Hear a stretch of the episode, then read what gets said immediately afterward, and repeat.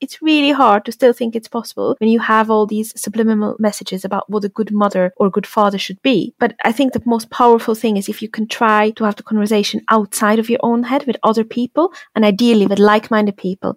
And also when you're thinking about, I would love to have the senior role. It's advertised now. I'm three weeks into my maternity leave. Should I apply or not? Then just have the conversation. And I would say do apply, even if it's just for the fun of it, if you want to do it, of course.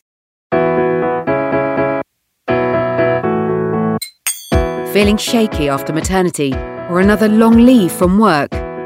Comeback Coach is the Wobbly Bottom podcast about kick ass comebacks with coaching psychologist Jessica Chivers. She's exactly what you need when you're riding the return to work roller coaster.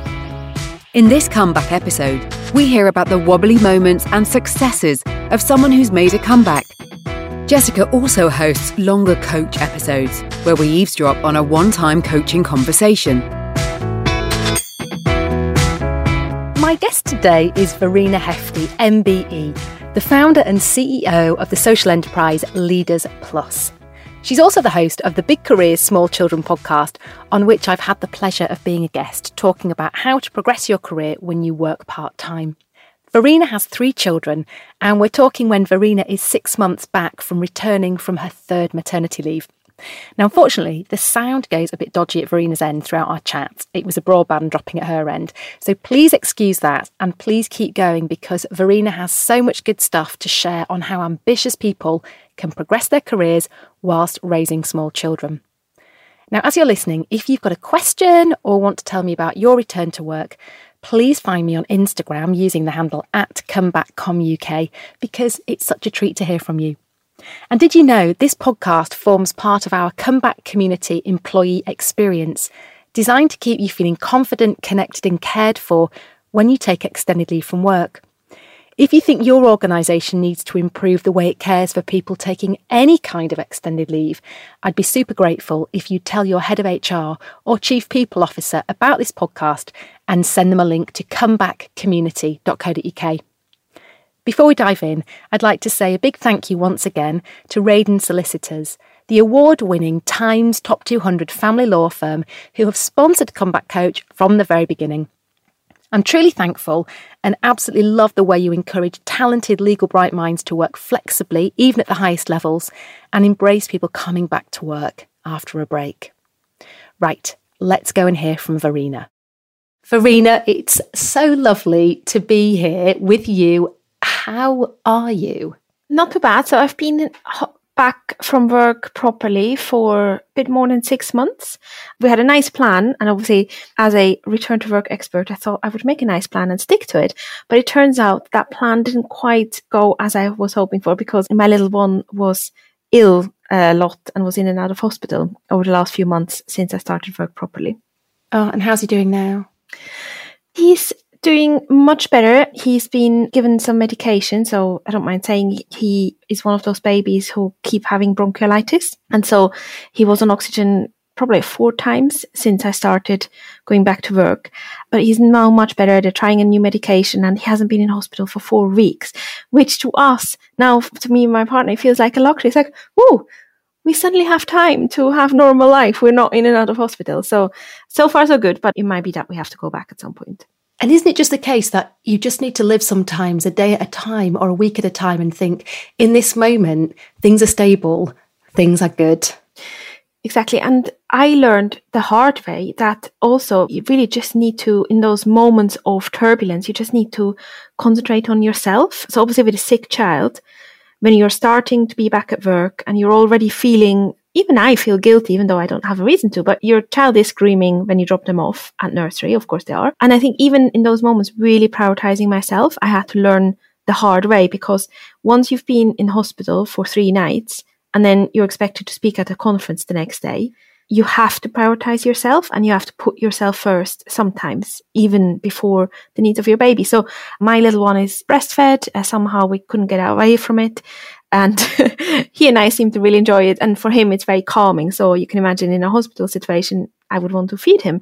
But I took the decision to just have an afternoon off and go and sleep and organize someone else to look after the older children and my partner to go into the hospital and look after the baby. And that was the best thing ever. I think I only learned that because it was the fourth time in hospital rather than the first one.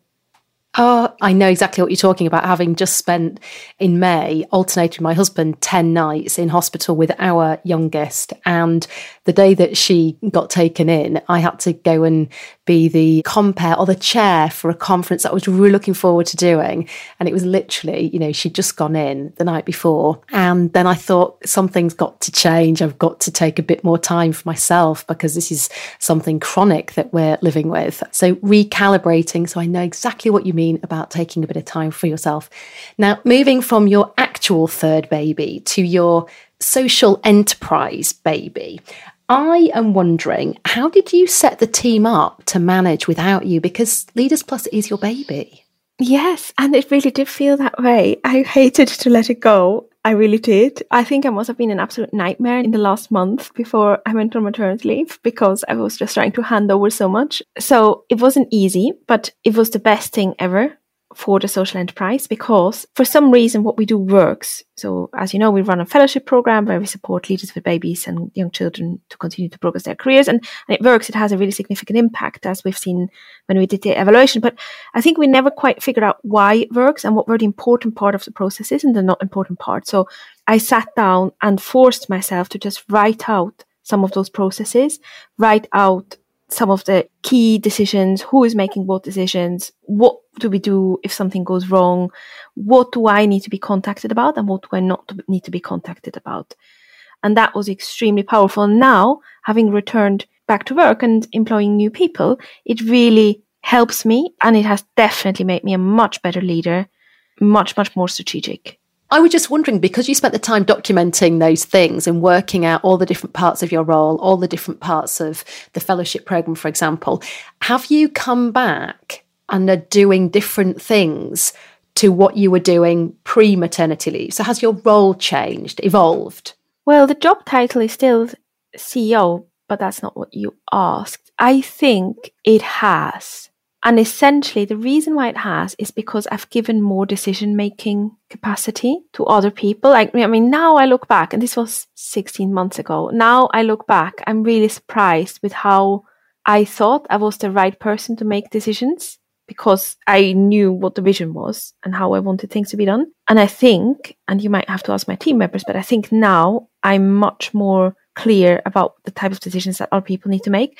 My role has changed as well in that now I do a lot more things for PR. I also do a lot more forward thinking and long term planning. So I invest half a day a week and I only work four days. I invest half a day a week as part of a help to grow course to define the future of Leaders Plus, developing new products, new systems, new ways of working. And that really seems to be, fingers crossed, paying off in that we're going to launch a new product for the NHS, or version for the fellowship for the NHS. And I don't think we would have done it in that way. It's quite different. And I don't think we would have done it in that way if I haven't been confident to invest time thinking. So basically, I've come back. My role has included now a lot more thinking than before, I would say. And that's a good thing. Yeah, I agree. Quite often coaches will say, I just don't have the time to do the strategic thinking and they get stuck in the operational. So you've come back on purpose, quite deliberately, been very intentional about what you return to. And I'm wondering, given that you have interviewed so many people for your podcast, and in fact, I was listening to Ian Dinwiddie this morning as I was out for a very early stroll. Ian's part of our coaching team, great episode. I'm wondering, all of those guests, was there anything that you picked up that helped you to prepare for your leave that you could share here? So listeners here are getting the benefit of those golden nuggets too. I'm sure you will hear this all the time from your coaches, but it's really powerful to be reminded that everyone finds transitions hard and returning from maternity leave is just a transition and that is totally and utterly fine. And I did have some dark moments. I had someone resign during maternity leave and I didn't know what to do and how much to get involved with. And I felt so torn.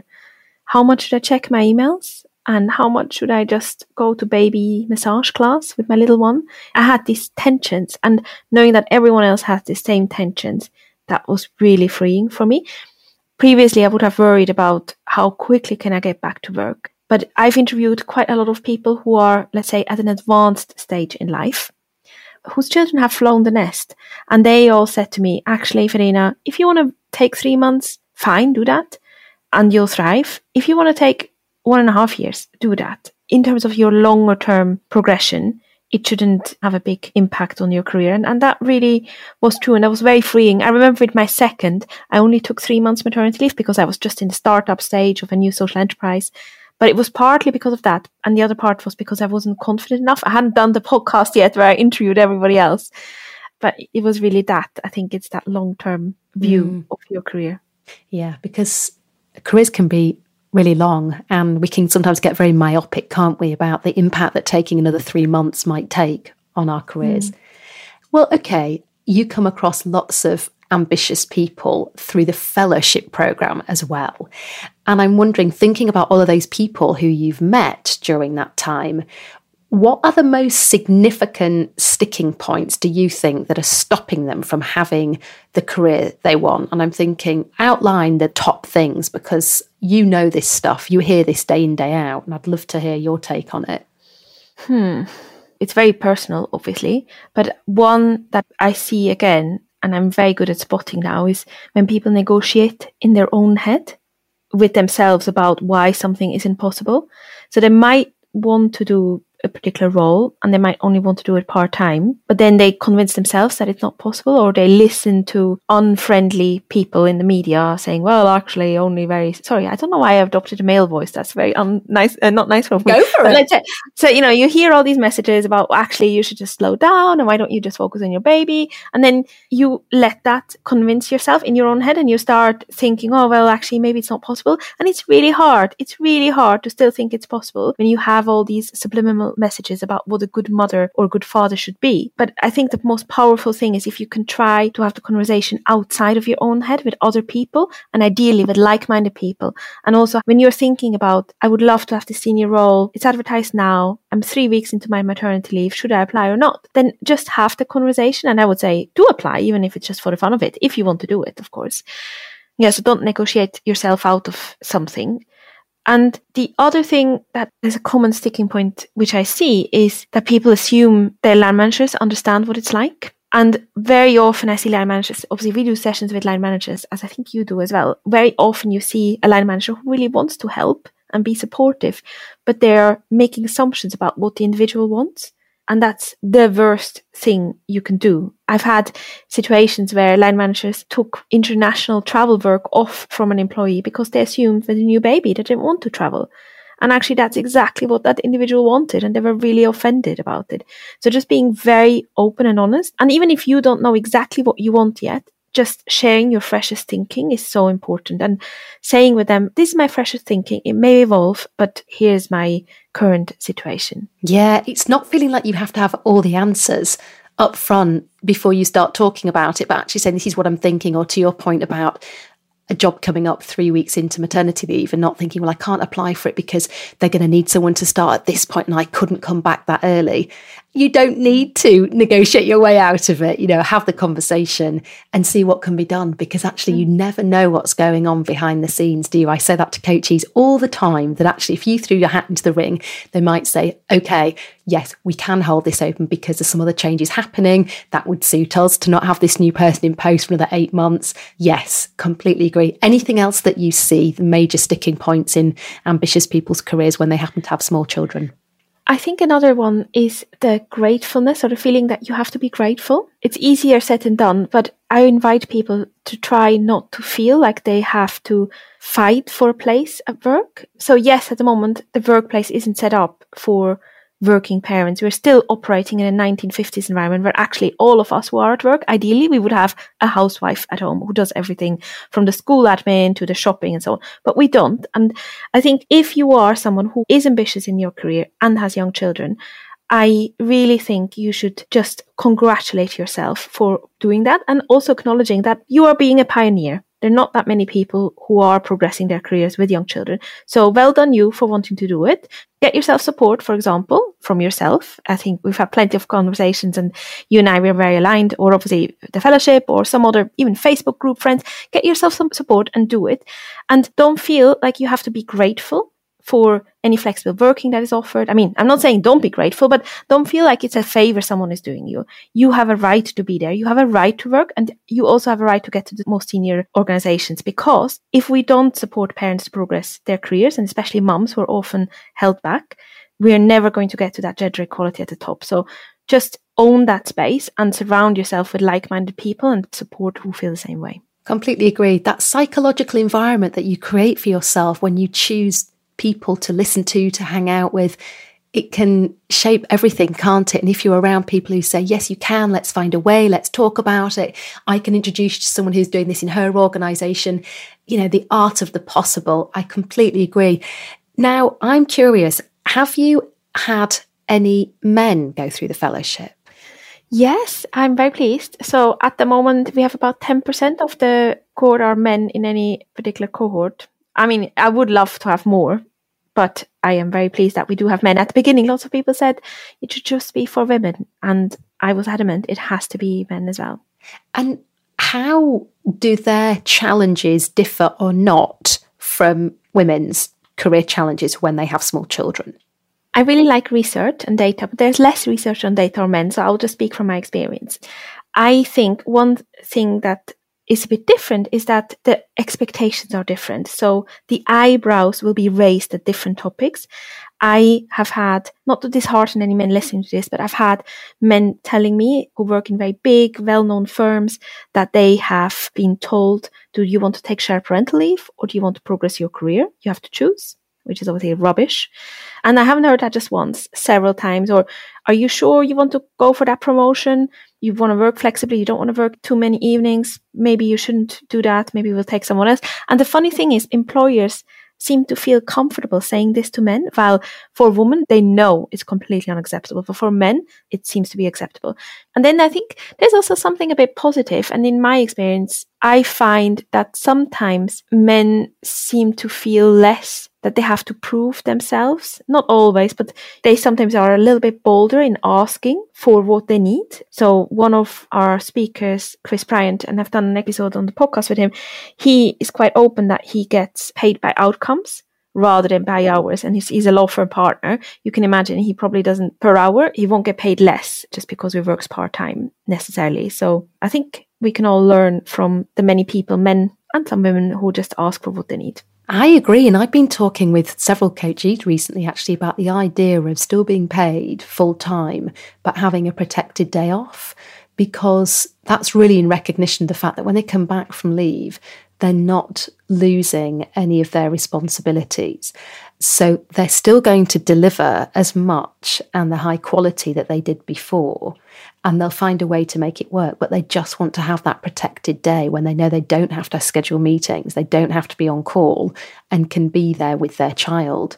And there are employers who are paying at, at full time, even though people are having that day off, if you like, because they're still delivering the same things. You've got to ask mm. for it because no employer is going to just willingly give you that. Okay, thinking about employers then, name some names. Who are the employers who are doing good things as far as big careers and small children are going? It's really hard. I'm sorry, I'm not going to name names because okay. I, think, I mean, I'm sure there are lots of good employers out there. I think if anyone is on a top family friendly employers list, unfortunately, I've been in so many situations where I've had chats with employees from those employers that I really don't think if you're looking for a job with an employer that is amazing, I think what you want to do is you want to look for a line manager that is amazing. And ideally, an employer that values data and will report on inclusion. So I would look for someone that still does gender pay gap reporting. I would look for someone who, where you hear really good things through the grapevine about the line manager. That's what I would go for because it's the line manager that will make a difference, not necessarily the whole employer. I could name bad employers, but I don't think that's necessarily helpful here. Let's let's not go there. No, and you're so right. And even employers that have a good reputation, and let's say they have a good reputation and they have won awards, deservedly so, that you will still have instances of people having a really poor experience, which is usually down to the line manager. So you're absolutely right that it's about sussing out through the grapevine. And if the organisation is completely new to you, I'll often say to coaches, go and have a sniff around on LinkedIn. Go and reach out to some people and say, could I have a chat? I'm thinking about making an application or I've started the interview process. I know you know this person and of what. So doing your homework and sort of sniffing things out so that you can think, is this going to be a good place for me to land? Mm. Absolutely. I think it's interesting though, actually. Now I have said I wouldn't name anyone, but one organization that we keep having fellows from and we keep having this might get me into trouble so i'll have to might have to email you to edit it out but Colart which do art supplies it's a global company but they do art supplies i've only ever heard good things from the employees directly and i think that's the question actually and actually also Orsted Energy, we've now had fellows over the years where we've only ever heard good things. And that's not the case, unfortunately, for everyone. Mm. Not by want of trying, but I think that's interesting when you get consistent feedback. So the other thing is if you're looking for someone to apply to, then I would check with more than one person about how supportive they are or how supportive that department is that you want to apply to. Mm, yes, more than one data source. So, other bits of data sources then, best bits of advice that you've picked up from the podcast. I mean, you've got how many episodes now? About 90 episodes of the podcast, I think, or just shy of Possibly. 90. Possibly, yes. Well, Ian was 86 and I was listening this morning and I was pretty sure he was near the top. So, out of that very big number of podcast guests, what bits of advice stick in your mind for making working parenthood work when you're in a hmm. big role? Well, there's obviously a lot. And if you are interested, then listen and, and figure out what really resonates for you. But the most powerful one is probably about money and about freedom. So I think it's a really good piece of advice from Christine Armstrong about making sure that you don't increase your spending with the level that your salary goes up, because then that means you have freedom. If you don't like the job anymore, you're not tied down because your children go to such expensive after school club activities. And I think that's a really good piece of advice because it means you have the freedom to do what you want both today and also in the future. And then the other really excellent piece of advice, I don't know if it's advice, but it's more of a role model. A lot of people that I talk to, they say they're really good at compartmentalizing where they are. So it's almost a mindfulness. So when they're at work, they will think of work and they will try their best not to think of the children, even though children might be screaming at nursery, but let's face it, they're going to be okay. And when you are at home, you're going to try to have that mindfulness with the children and be present. And that requires training, I think, to keep that present and that one focus. But for me, that's one of the most powerful pieces of advice I received. I always strive to implement it. It's not easy, but in the moment when it does work, it makes a big difference. I agree. And there's a piece of research on that I cited in my book with 48 dual earning couples in the US that says exactly that. When at work, focus on work. When at home, focus on family. So, if you could wave a magic wand and create three societal changes to help women have gratifying careers and the home life that they want, apart from just being able to compartmentalize, which obviously is an individual thing rather than a societal thing, what would these societal shifts be?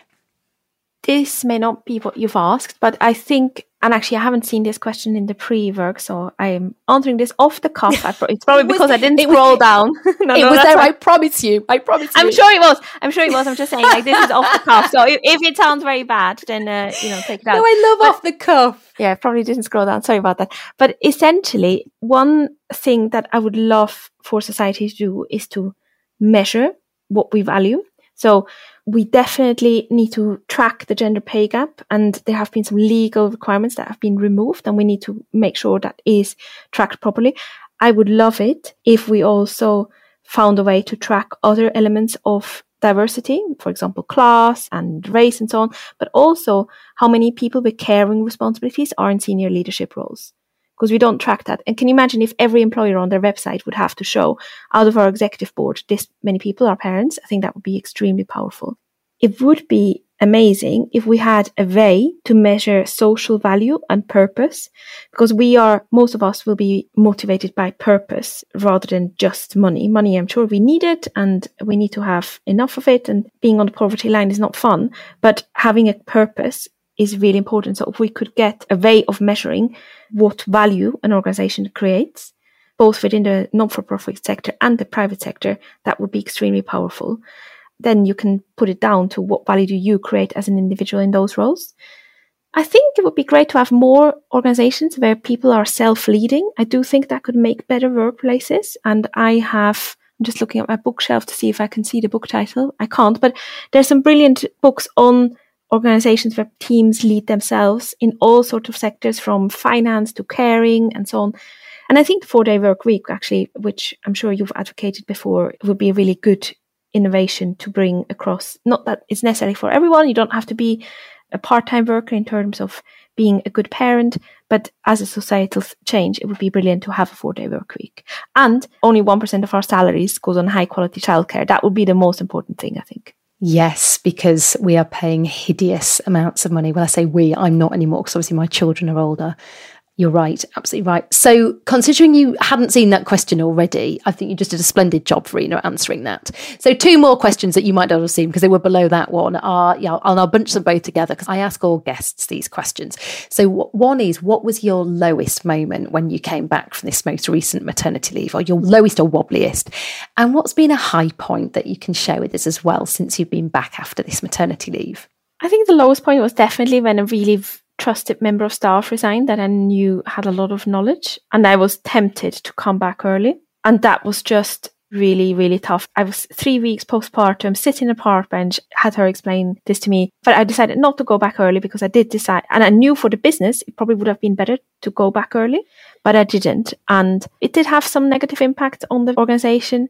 But now that's what, 16 months on from when this happened the organization is in a really good position. We've just had a really strong feedback. And even though it caused some really big challenges in the short term, I was able to turn it around later on.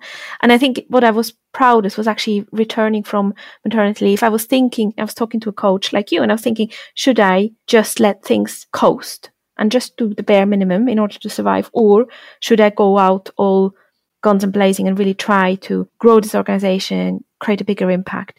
I was umming and ahhing about it. I went for the latter. I did really try to grow the organization, even though I was exhausted, sleep deprived, and a really important member of the team wasn't there. And in the end, we achieved the best ever impact results in the last three months. We've had the most people apply to the fellowship program. But I think what I'm proudest of is not that achievement, but when I had this conversation with my coach, and I think this is a great example for how important your work is, you know, she actually advised me to just allow yourself to fail and say, okay, we're going to go all guns blazing. We're going to completely allow myself to fail. And this is what happens if you fail. And that was such a freeing thing. So I was almost free to play. I worked very hard, but also I knew that failure was totally fine. And I had a plan B if I failed. Maybe it sounds jovial, me explaining, but for me, that was probably the biggest high point and really big shift in my thinking. You were so free. And I just watched the smile on your face as you talked about that. That's fantastic. So inspiring. Verena, I've really enjoyed hearing from you today. So thank you for being my guest. And I wish you and the team at Leaders Plus and everyone involved continued success. What you're doing is really important. You know, I admire what you do. I think you're amazing. Oh, thank you. Well, right back at you. I really enjoyed the chance to chat and let's keep talking, definitely. And all the best to you and your important work as well. Thank you, Verena. Take care. Oh, Verena is a really amazing woman. No wonder she was given an MBE for service to equality earlier this year. I really hope you'll take to heart that idea of not negotiating your way out of an opportunity. And if in doubt, don't do yourself out, talk it out. Verena talked at the end there about how powerful she's found coaching in accelerating the growth of Leaders Plus, and there's a link to Leaders Plus in the show notes. And of course, that's included working on her mindset. Now, coaching is a powerful tool for making a confident comeback, reconnecting with your meaning and purpose, and fueling career progression. And if comeback coaching isn't offered where you work, definitely get in touch with me on email, jc at talentkeepers.co.uk we can help you make a pitch to your HR or leadership team for sponsorship. We've also got a one minute film about the benefits of comeback coaching on our main website, which is talentkeepers.co.uk. And this is something you can send to HR. From the homepage, click on Solutions, and in that Solutions section, you'll also find a short film about our comeback community employee experience, of which this podcast is a part. We're working with organisations such as BlackRock, ITV, Lily's Kitchen, and many more, so your organisation will be in really great company. Thank you very much for listening, and until next time, stay bright, and definitely check out the Leaders Plus podcast. I'm episode 49, and my colleague Ian is episode 86.